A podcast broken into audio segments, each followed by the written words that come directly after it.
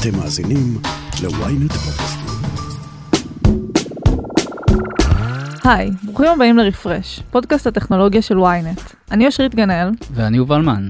היום נדבר על דרמת מאסק טוויטר שעולה להילוך משפטי.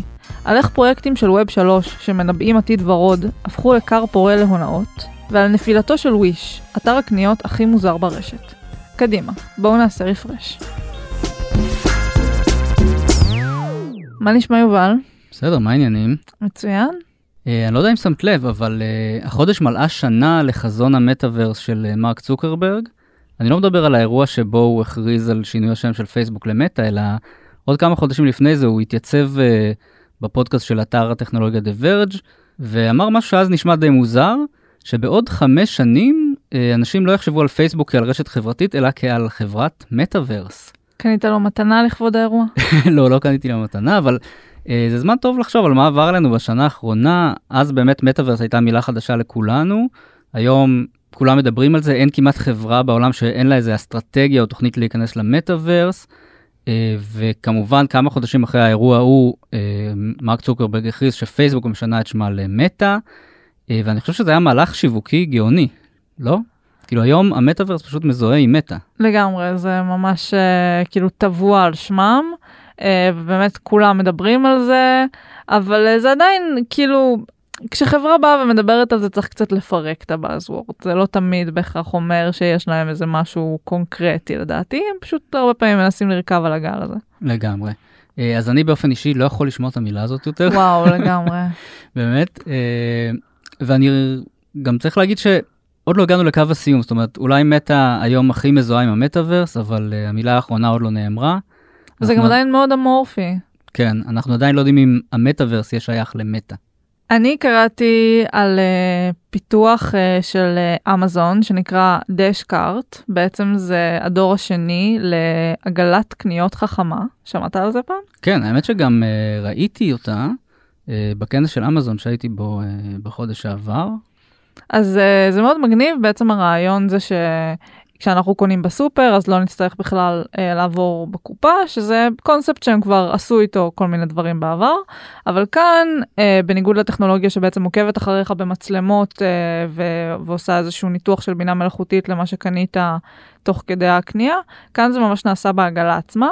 בעצם העגלה מצוידת במצלמות, בטכנולוגיות AI, בסנסורים, וברגע שאתה מכניס uh, מוצר לעגלה, היא סורקת אותו, יש מין אה, לוח כזה דיגיטלי על אה, הפרונט של העגלה שמיד אה, מראה לך כמה זה עולה מה שהכנסת עכשיו, וגם כל פעם מסכם לך את הטוטל של כל מה שלקחת עד עכשיו, שזה מגניב כי זה מונע הפתעות בקופה. כן. Um, ועכשיו הם שדרגו אותה בכל מיני uh, דברים נוספים, בין היתר הם שיפרו את העמידות שלה, בשביל שאנשים יוכלו להוציא אותה בעצם לחנייה. uh, וכדי לוודא שהיא יכולה לעמוד בכל מיני uh, תנאי מזג אוויר וכולי, הם אמרו שהם עפו את הטכנולוגיה בתנור, הקפיאו אותה במקרר, uh, שמו עליה משקולות מאוד כבדות. אז uh, עכשיו אנשים uh, יכולים גם להוציא אותה החוצה, זה עדיין מאוד uh, אקספרימנטלי. Uh, כרגע הדור השני שלה הולך להיות רק בסניף במסצ'וסטס של Whole uh, Foods, אם אני לא טועה, שהם בבעלות כן. אמזון. אמ, אבל אה, וואלה, אם זה העתיד, זה מגניב נראה לי. כן, לא מעט חברות, אה, גם בישראל עובדות על טכנולוגיה שתאפשר לנו לקנות דברים ופשוט לצאת אה, בלי לשלם, או בלי שנרגיש ששילמנו. כן, בעצם הדבר העיקרי פה זה שזה מאוד משתלם לסופרמרקטים לא להחזיק קופאים. כן, וגם כשאתה לא מוציא את כרטיס האשראי ומרגיש ששילמת משהו, אולי האצבע שלך קצת יותר קלה.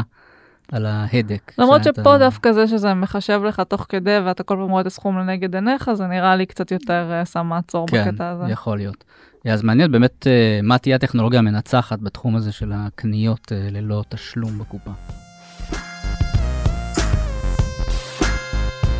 מי שעקב אחרי סאגת טוויטר מאסק בחודשים האחרונים, בטח פחות הרגיש כאילו הוא עוקב אחרי סיפור עסקי, ויותר אחרי טלנובלה או תוכנית ריאליטי יצרית והפכפכה במיוחד. בסוף השבוע חזינו בעוד התפתחות בעלילה, כשמאסק הכריז כי הרכישה מבוטלת. אבל זה לא הולך להיות כל כך פשוט. Melissa, Twitter is suing Elon Musk in Delaware court for violating the $44 billion merger agreement that he made with the company. Twitter is כן, לי זה הרגיש יותר כמו רכבת הרים, הייתי מגדיר את זה ככה. קיבלת בחילה. כן, לגמרי בחילה. אה, תכף נדבר למה באמת. הסיבה של מאסק לביטול העסקה זה המחלוקת שלו עם טוויטר לגבי מספר המשתמשים המזויפים והבוטים בפלטפורמה. אה, טוויטר טוענת שהמספר הזה הוא משהו כמו חמישה אחוז, ומאסק אומר שזה יותר קרוב ל-20 אחוז, אה, וזה התירוץ שהוא משתמש בו כדי אה, לרדת מהעסקה. הוא גם אומר שהם עשו כמה שינויים עסקיים מהותיים בלי הסכמה שלו, למשל פיטורי עובדים. עובדים והקפאת הגיוסים לחברה. וגם שהם מסרבים לתת לו מידע שהוא אמור להיות רשאי לו מת, מתוקף החוזה. אבל אולי נלך רגע אחורה ונצייר איזה timeline של כל כן. הדבר הזה שבאמת קרה ממש כאילו בכמה חודשים. כן, שלושה חודשים לא של אה, שיכרון איזה חושים. משהו, כן, ארוך, וזה כל רגע היה פה איזו התפתחות. אז בעצם אנחנו מתחילים בזה שמאסק אה, מודיע שהוא רכש 9% ממניות אה, טוויטר. זה היה אמ, בתחילת אפריל. כן, ומיד בעצם בחברה חששו שהוא הולך לנסות להשתלט עליה, כי זה באמת מספר מאוד אה, גבוה של החזקות, וגם הוא ידוע כצייצן אולי הכי פופולרי ו... ו... לא יודעת. כן, מאז אה, שטראמפ לא פעיל, בטוויטר, כן, אז אה, מאסק, בטוויטר. כן, נכנס לנעליו. אמ, ושיש לו כמובן המון דעות גם על איך שהפלטפורמה מתנהלת וכולי. אמ, אז הוא רוכש את ה-9%, בטוויטר בעצם הציעו לו להצטרף לדירקטוריון. אה, בהתחלה הוא הסכים, אחר כך הוא חזר בו. אמ, ואז בטוויטר רצו להפעיל איזשהו מנגנון שנקרא גלולת רעל, שהרעיון של זה זה למנוע ממנו לרכוש עוד uh, מניות ולהגיע למצב שהוא משתלט על החברה. אבל מהר מאוד גם בטוויטר בעצם מאסק איך, הציע להם הצעה רשמית לרכישה תמורת 44 מיליארד דולר, 50 ומשהו דולר למניה, זה היה יותר משווי השוק שלה בזמן. דאז, כן. ובטוויטר הסכימו. באופן ו- קצת מפתיע, אחרי שהם עשו קצת שרירים ובהתחלה הפעילו באמת את כן, כנראה רעל הזאת. שהסכום היה... כן, הם לא יכלו. לסרב לסכום כזה, כן. אמ, ואז בעצם לא הרבה אחרי זה מאסק פתאום מצייץ שהעסקה on hold, שאני מקפיא כרגע את הרכישה.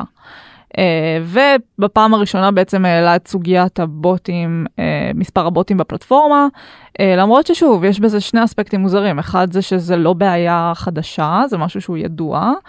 טוויטר עצמה מדברת על זה ועל איך היא מתמודדת עם זה. הוא עצמו דיבר על זה שזה משהו שהוא רוצה לשנות אחרי הרכישה. כן. וגם זה דברים שבדרך כלל אתה בודק לפני שאתה כן. חותם על עסקה. זה אגב, אחד הדברים ולא- החשובים שצריך להדגיש זה שהוא ויתר על הבדיקת נאותות. זאת נכון. אומרת, ויתרת על בדיקת נאותות, ואחרי שחתמת על עסקה אתה פתאום בא בטענות. כן. אמ, אז הוא אה, הצהיר שהיא on hold, אחרי זה הוא אמר לא, אנחנו עדיין מתקדמים. אה, בטוויטר בעצם כל הזמן המשיכו להגיד אנחנו מחויבים לעסקה, אנחנו מחויבים לאכוף את העסקה. אה, ואז אה, הוא אפילו התארח באיזה ישיבה, לא יש- לא יודעת אם לקרוא לזה ישיבה, all hands זה נקרא כן, באנגלית. נפגש עם העובדים של טוויטר. כן, אונליין, שבעצם הם יכלו לשאול אותו שאלות, שזה היה נראה כמו הצהרת כוונות של אני כן. בעניין, אני מחויב. Uh, ואז פתאום בסוף השבוע הוא באמת uh, שולח את המכתב הזה דרך עורכי דינו, שכחתי משהו בדרמה המתגלגלת אה, הזאת. לא, נראה לי שכיסינו הכל. Um, ומיד אנחנו בעצם רואים שטוויטר, um, ברד טיילור, שזה היושב ראש שלה, מצהיר שהם uh, מחויבים לעסקה והם הולכים uh, לאכוף את זה בצורה משפטית. Um, כבר אנחנו רואים דיווחים על העורכי דין ששני הצדדים uh, הולכים להיעזר בהם, uh, וזה נראה שזה באמת uh, עובר עכשיו לזירה המשפטית. כן, אה, וזה כנראה משהו שילווה אותנו שנים ארוכות, אם זה באמת אה, יהפוך לתביעה משפטית. אני לא בטוחה, אני חושבת שהבית משפט הזה בדלוור, שבהם זה, ששם זה כנראה הולך uh, להיערך, זה בית משפט שמתעסק ספציפית בנושאים uh, עסקיים, אין שם uh, חבר מושבעים, בניגוד לרוב הבתי משפט בארצות הברית, זה בית משפט שבו יש שופטים שהם בקיאים במשפט עסקי והם אלה שמקבלים את ההחלטות. אני לא בטוחה ששם זה גם כל כך ארוך. כן, אוקיי, נקווה, אולי זה ייגמר תוך כמה חודשים, אה, אבל זה יהיה מאבק משפטי, אה, לדעתי, לא קצר, אלא אם כן הם הגיעו לפשרה לפני. כן, אז אני חושבת שבאמת מעניין אה, לדבר על האופציות של אה, לאן זה הולך עכשיו, אה, שיש לא מעט כאלה, אה, חוץ משחור ולבן של אה, האם הם ינצחו או יפסידו. כן. Um, במידה שהם ינצחו באמת, אז זה כבר קצת בעייתי לטוויטר, כי האם באמת הם רוצים שמישהו שלא מעוניין להחזיק בחברה, יחזיק בה?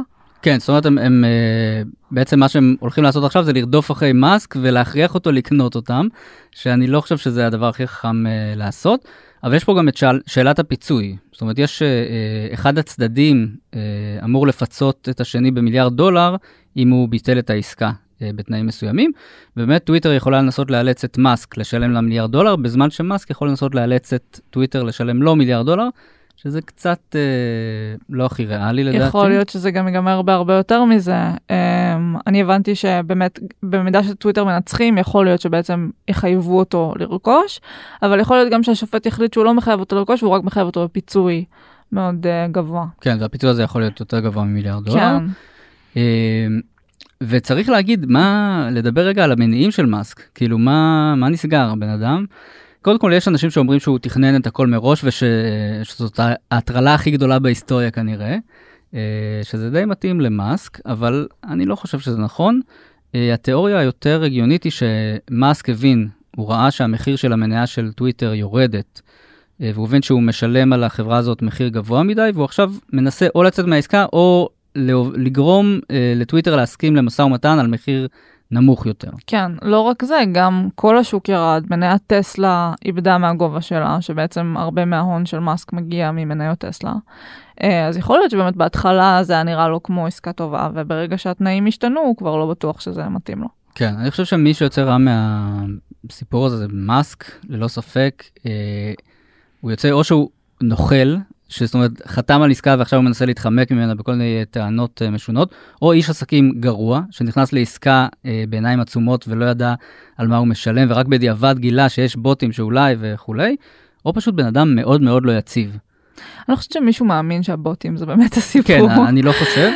אה, או איש עסקים גרוע, זאת אומרת שנכנס ל- לעסקה בזמנים קשים, בתקופה קשה של, אה, אה, של שוק המניות, ועכשיו רוצה לתקן את הטעויות שהוא עשה בעצמו.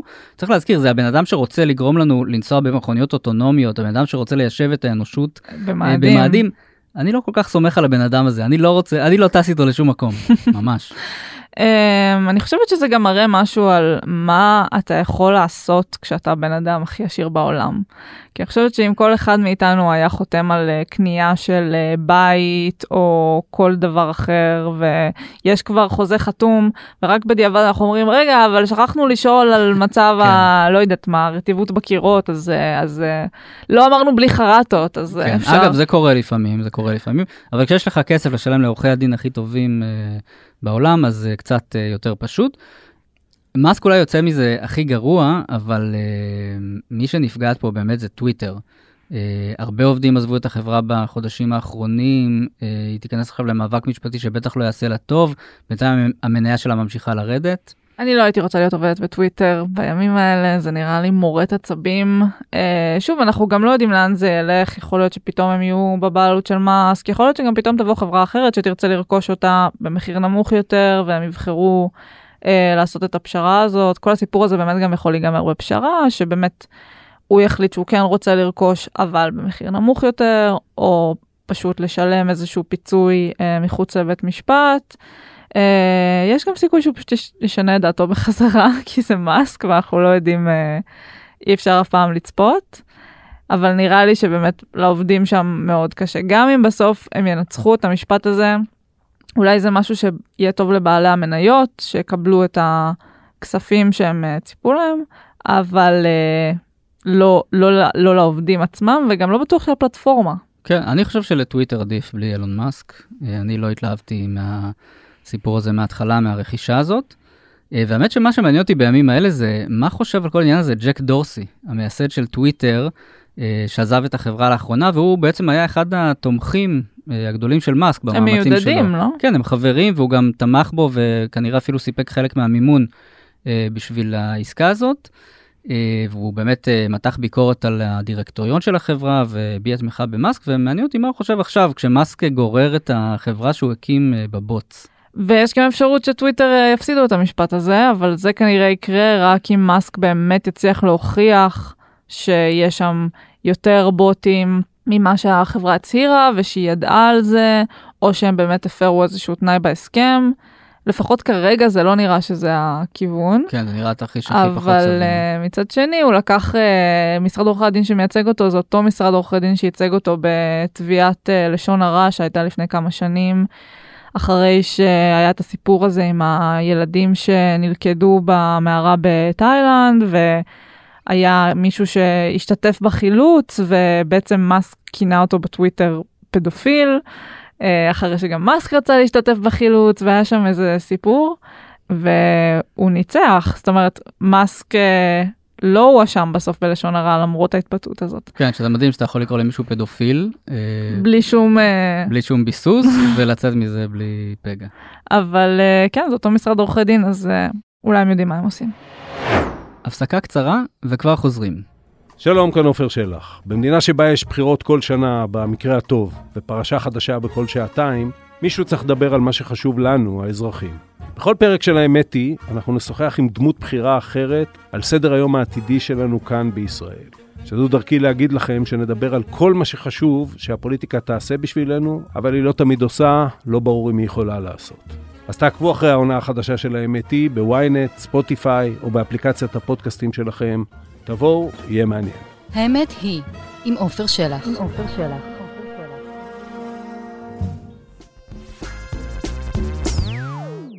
אנחנו מדברים כאן המון על הסכנות בעולם הקריפטו והווב 3, ובשבוע שעבר קיבלנו תזכורת כואבת לכמה התחום הזה לא יציב.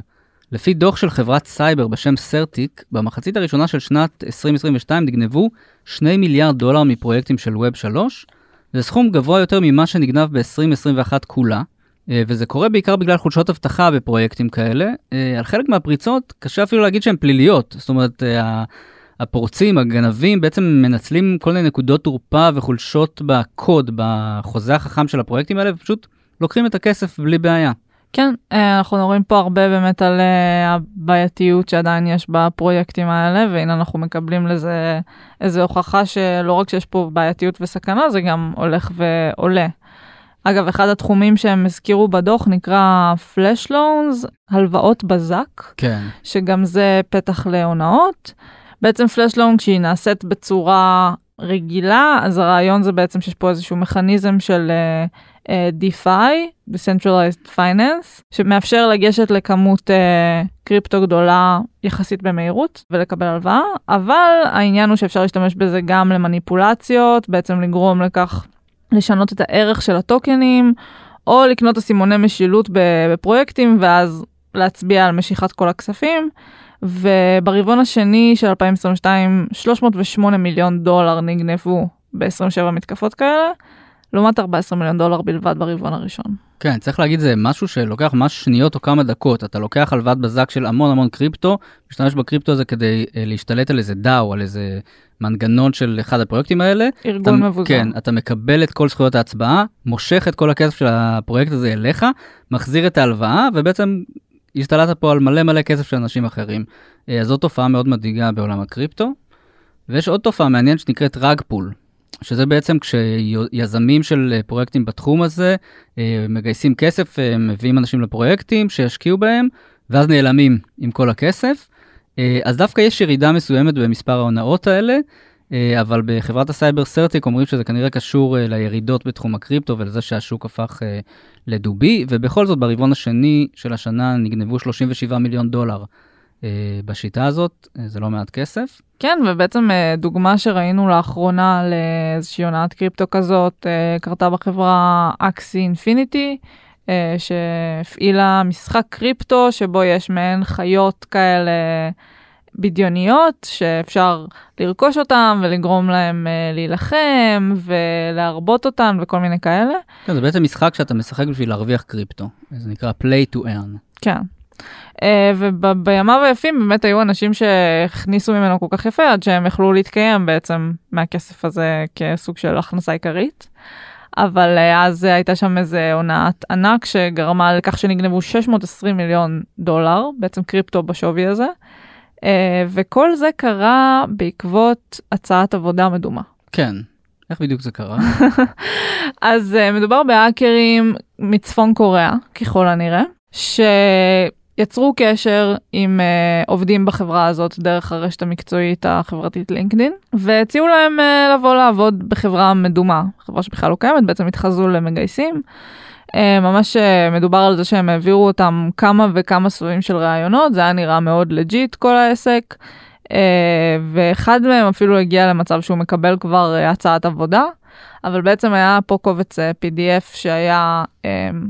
עם תוכנת, זדוני. כן, קובץ זדוני עם תוכנת רוגלה, וברגע שהוא הוריד את אותה הצעת עבודה, לכאורה אה, השתלטו לו על המחשב. ומשם הדרך הייתה קצרה להשתלטות על הבלוקצ'יין, רונין, שהוא בעצם התשתית של המשחק הזה, Axie Infinity, ולגניבה של 620 מיליון דולר מהכספים של המשתמשים במשחק הזה. אה, עכשיו, מאז העובד הזה כבר לא נמצא בחברה, אני לא יודע אם הוא פוטר או התפטר, אבל אני אישית חושב שהיה צריך לפטר את אה, אנשי האבטחה, שהיה כל כך קל לעקוף את אה, מנגנון האבטחה שלהם. אה, בכלל, עולם הקריפטו מלא בהזדמנויות להאקרים, אה, ובמיוחד להאקרים מצפון קוריאה, המבודדת, אה, שמאוד אוהבת כנראה את העולם הזה. כן, ואגב, מסתבר שכל הסקאמס האלה של צפון קוריאה הם באמת מאוד מתוחכמות. דיווח ב-CNN הצביע על זה שיש אה, תופעה בעצם רחבה של אה, צפון קוריאנים שמתחזים, לא רק מתחזים למגייסים, כמו במקרה הזה, אלא מתחזים ממש לעובדים, ומתחילים לעבוד בכל מיני חברות הייטק אמריקאיות מרחוק, ובעצם מעבירים את המשכורת שלהם לממשל הצפון קוריאני. כן, זה קורה בגלל המשכורות הגבוהות בתחום הזה, אז בעצם אה, אפשר לשלוח איזה עובד צפון קוריאני שירוויח המון כסף ויעביר את רוב הכסף למשטר שם. הם כמובן מציגים את עצמם בזהות בדויה, הם לא אומרים שהם צפון קוריאנים, וככה הרבה פעמים זה עובר מתחת לרדאר של אה, חברות. כן, וכל זה מתאפשר בגלל העבודה מרחוק. היום אה, לא ממש אכפת לך אם העובד שלך נמצא במשרד או בבית שלו בסן פרנסיסקו או בבית שלו בבייג'ינג, לא יודע. אה, אז כן, אז זה קל יותר מתמיד, ובאמת ב-CNN מדברים על אה, איזה מנכ"ל של חברה שיום בוקר אחד התעורר לאיזה שיחת טלפון מלחיצה מה-FBI שסיפרה לו שהעובד שלו, שחשב שהוא סיני בכלל, הוא בעצם אה, איש של המשטר הצפון קוריאני שמעביר את המשכורת שלו בכל חודש למשטר שם. כן, מדובר על זה שזה ממש אה, דרך חיים בשבילם, והרבה אנשים לוקחים את זה מאוד ברצינות. אה, ואפשר להבין, כי יחסית לעוני שהם חיים בו בצפון קוריאה, אני חושבת שגם אם אתה מעביר 90% מהמשכורת שלך לממשל, אתה עדיין נשאר עם אה, משכורת שהיא משמעותית יותר גבוהה ממה שנהוג אה, להרוויח שם. ומה שמסוכן כמובן ועצוב בכל הסיפור הזה, זה שהכספים האלה משמשים לפתח כל מיני יוזמות שאנחנו לא כל כך היינו רוצים שהם יצליחו להתקדם איתן. כן, אבל מה שיותר מדאיג זה באמת שלעובדים האלה יש גישה אה, למידע הרגיש של חברות אמריקאיות וחברות בינלאומיות, והם יכולים להעביר אותו למשטר אה, בפיונגיאנג או להאקרים אה, צפון קוריאנים. אנחנו יודעים שבצפון קוריאה יש אה, קבוצת האקרים אה, מאוד גדולה שנקראת לזרוס, שבאמת אחראית הם אלה שעומדים מאחורי הפריצה כן. לאקסי. לאקסי, וכן, הם עומדים מאחורי המון המון מתקפות סייבר בשנים האחרונות, יש להם יכולות אה, די מתקדמות. אגב, וזה מזכיר שה-FBI בחודש שעבר הזהיר מפני דיפ פייק בראיונות עבודה, זוכרת? כן, בעצם אה, מצב שבו לא רק שהעבודה נעשית מרחוק, אלא באמת גם כל תהליך הגיוס אה, נעשה מרחוק, ואנשים uh, משתמשים בסרטונים מזויפים מבוססי בינה מלאכותית, בדיפ פייקים, כדי להתחזות לאנשים אחרים, לגנוב זהות. הם ממש נתנו כזה כל מיני פוינטרים שאפשר לשים לב אליהם, לדוגמה, יכול להיות שבאודיו אתה תשמע את הבן אדם מתעטש, אבל אתה לא תראה את זה בווידאו. כן. אז uh, זה למשל, uh, אז אל תאמין לו אם הוא יגיד לך שסתם הזום נתקע. כן, וככה ממש בן אדם שנמצא בצפון קוריאה ומתראיין למשרה בארצות הברית, יכול להיראות כמו אדם מערבי אמריקאי רגיל, ואפילו לא תחשוד שמדובר בצפון קוריאני. יובל, יצא לך לראות בפייסבוק אה, כל מיני פרסומות על מוצרים מוזרים מוויש? בטח. אז באמת הרבה פעמים נתקלתי בזה, אה, כל מיני דברים שאתה באמת לא מבין why even, מסכה לחתול, כל מיני דברים מאוד מאוד אה, מוזרים. אבל כנראה שהשיטה הזאת הצליחה ובמשך הרבה מאוד זמן הם הצליחו למשוך אליהם קונים. אה, אבל הקונים האלה לא ממש נשארים בגלל כל מיני סיבות שקשורות לשירות הלקוחות. למשל איזושהי דרישה בסיסית שהמוצר שאתה קונה באמת קיים. או שהוא יגיע בזמן. אבל כן, מסתבר שהיו שם המון המון מוצרים שבכלל לא קיימים. Uh, בכתבה של הניו יורק טיימס הם מדברים על uh, טלוויזיה ששווה 2,700 דולר ונמכרה לכאורה תמורת דולר אחד בלבד, רק שאף לקוח לא קיבל אותה מעולם. או על מחשב גיימינג שנמכר בדולר וחצי, וגם אותו אף לקוח אה, לא זכה לראות. אבל באמת אה, נכנסתי היום לאתר הזה וראיתי שם דברים ממש מוזרים. אה, ארנק ב-8 שקלים, ג'ינס ב-19 שקלים, איפה אפשר למצוא מחירים כאלה? ובגלל זה יש טרנד מאוד חזק של בעצם להראות מה הזמנת ואיך זה נראה בתמונה, לעומת איך זה נראה בפועל. אני ראיתי כל מיני סרטוני יוטיוב כאלה של דברים שבאמת מצא את ההבדלים, יש המון הבדלים. אה, אבל מה שמעניין בשיטה הזאת של אה, זה שחלק מהמוצרים אפילו לא היו קיימים, זה שזה הגיע מהחברה עצמה בחלק מהמקרים, ולא רק מהסוחרים מצד שלישי. בעצם בתחקיר הזה של ניו יורק טיימס מדברים על חנות בשם Best Deal 9, שהחברה עצמה הקימה בתור איזשהו ניסוי, שבו הם לקחו פריטים שהם הסירו מהאתר כי הם עברו על החוקים של האתר, והעלו אותם מחדש לאותה חנות, פשוט בשביל לבדוק האם, האם משתמשים שהזמינו פריט שלא באמת קיים, בכלל באים אחר כך ומתלוננים על זה שהוא לא הגיע. כן, אני חושב שזה גם בטח משך לקוחות לאתר כשהם ראו הצעות כאלה אטרקטיביות. זה שיטת העניין. מצליח, כי אם uh, משהו לא קיים ובאמת uh, ברוב המקרים אנשים לא מתלוננים, אז uh, הרווחת דולר ועוד דולר ועוד דולר, זה כבר הרבה דולרים. נכון. אה, אז צריך להגיד שמדובר באתר קניות אמריקאי דווקא. אני חשבתי שהוא סיני, אני. גם, אה, כי הוא מאוד מזכיר את אלי אקספרס. אבל חצי מהמשרדים שלהם בסין. כן, אני מניח שרוב הסחורה מגיעה כן, מסין. היצרנים מסין. אה, הוא הוקם כבר אה, בשנת 2010 על ידי אה, מהנדס שהיה לפני כן בגוגל, אה, והוא באמת ידוע בתור מין הכל בדולר של האינטרנט. נכון, באמת אפשר למצוא שם דברים נורא נורא זולים, כמו שאמרנו. אה, אבל באמת, בקורונה הם נורא נורא צמחו, בגלל שהמעבר הזה מקניות פיזיות לקניות אונליין, אה, אבל מסתבר שבאמת הם לא הצליחו לעמוד בעומס שנוצר. אה, חלק מהמוצרים לא הגיעו, חלק לא היו דומים למה שהוזמן בפועל, חלק הגיעו באיחור רב, החברה לא מיהרה לזכות לקוחות שהסחורה שהם הזמינו התעכבה, וזה גרם לצניחה בשווי של החברה הזאת מ-24 דולר למניה לדולר וחצי כיום, אה, ומ-101 מיליון משתמשים ל-27 מיליון בלבד. כן, גם ההכנסות גם מאוד הצטמצמו, אה, וכבר היה להם יותר קשה להשקיע בפרסום, שזה בעצם מה שהחזיק אותם עד היום, ההמון פרסומות המוזרות האלה שכולנו ראינו אה, ברשתות חברתיות, אז ברגע שהם פחות השקיעו בפרסום, הגיעו פחות לקוחות חדשים, ומנגד אה, לקוחות קיימים פשוט לא נשארו, כי החוויה הייתה, חוויית המוצר שאתה מקבל בסוף הייתה כל כך גרועה. אה, גם כל מיני רגולטורים מסביב לעולם התחילו להתעורר, בצרפת למשל, שהיא אחד השווקים הגדולים של וויש, נאסר על מנועי חיפוש וחנויות אפליקציות להציג את האתר, בין היתר כי נמכרו שם אה, פריטים אה, מסוכנים, היו כל מיני חברות ש... תבעו את הסוחרים על הפרת זכויות יוצרים, וכן, הם כרגע טוענים שהם כמובן משקיעים בזה והולכים לפתור את כל הבעיות, אבל זה נראה שוויש בדרך למטה. עד כאן רפרש להפעם. כדי להאזין לפרקים הבאים שלנו, עקבו אחרינו בוויינט, בספוטיפיי, או איפה שאתם שומעים פודקאסטים. דרגו אותנו באפל פודקאסט ובספוטיפיי, ותשלחו את הפרק לחברים שחייבים לעשות רפרש. נשמח לראות אתכם גם בקהילת רפרש בפייסבוק. עורך הפודקאסטים שלנו הוא רון טוביה. על הסאונד גיא סלם. תודה לאושרית גנאל, אני יובל מן. להתראות בשבוע הבא.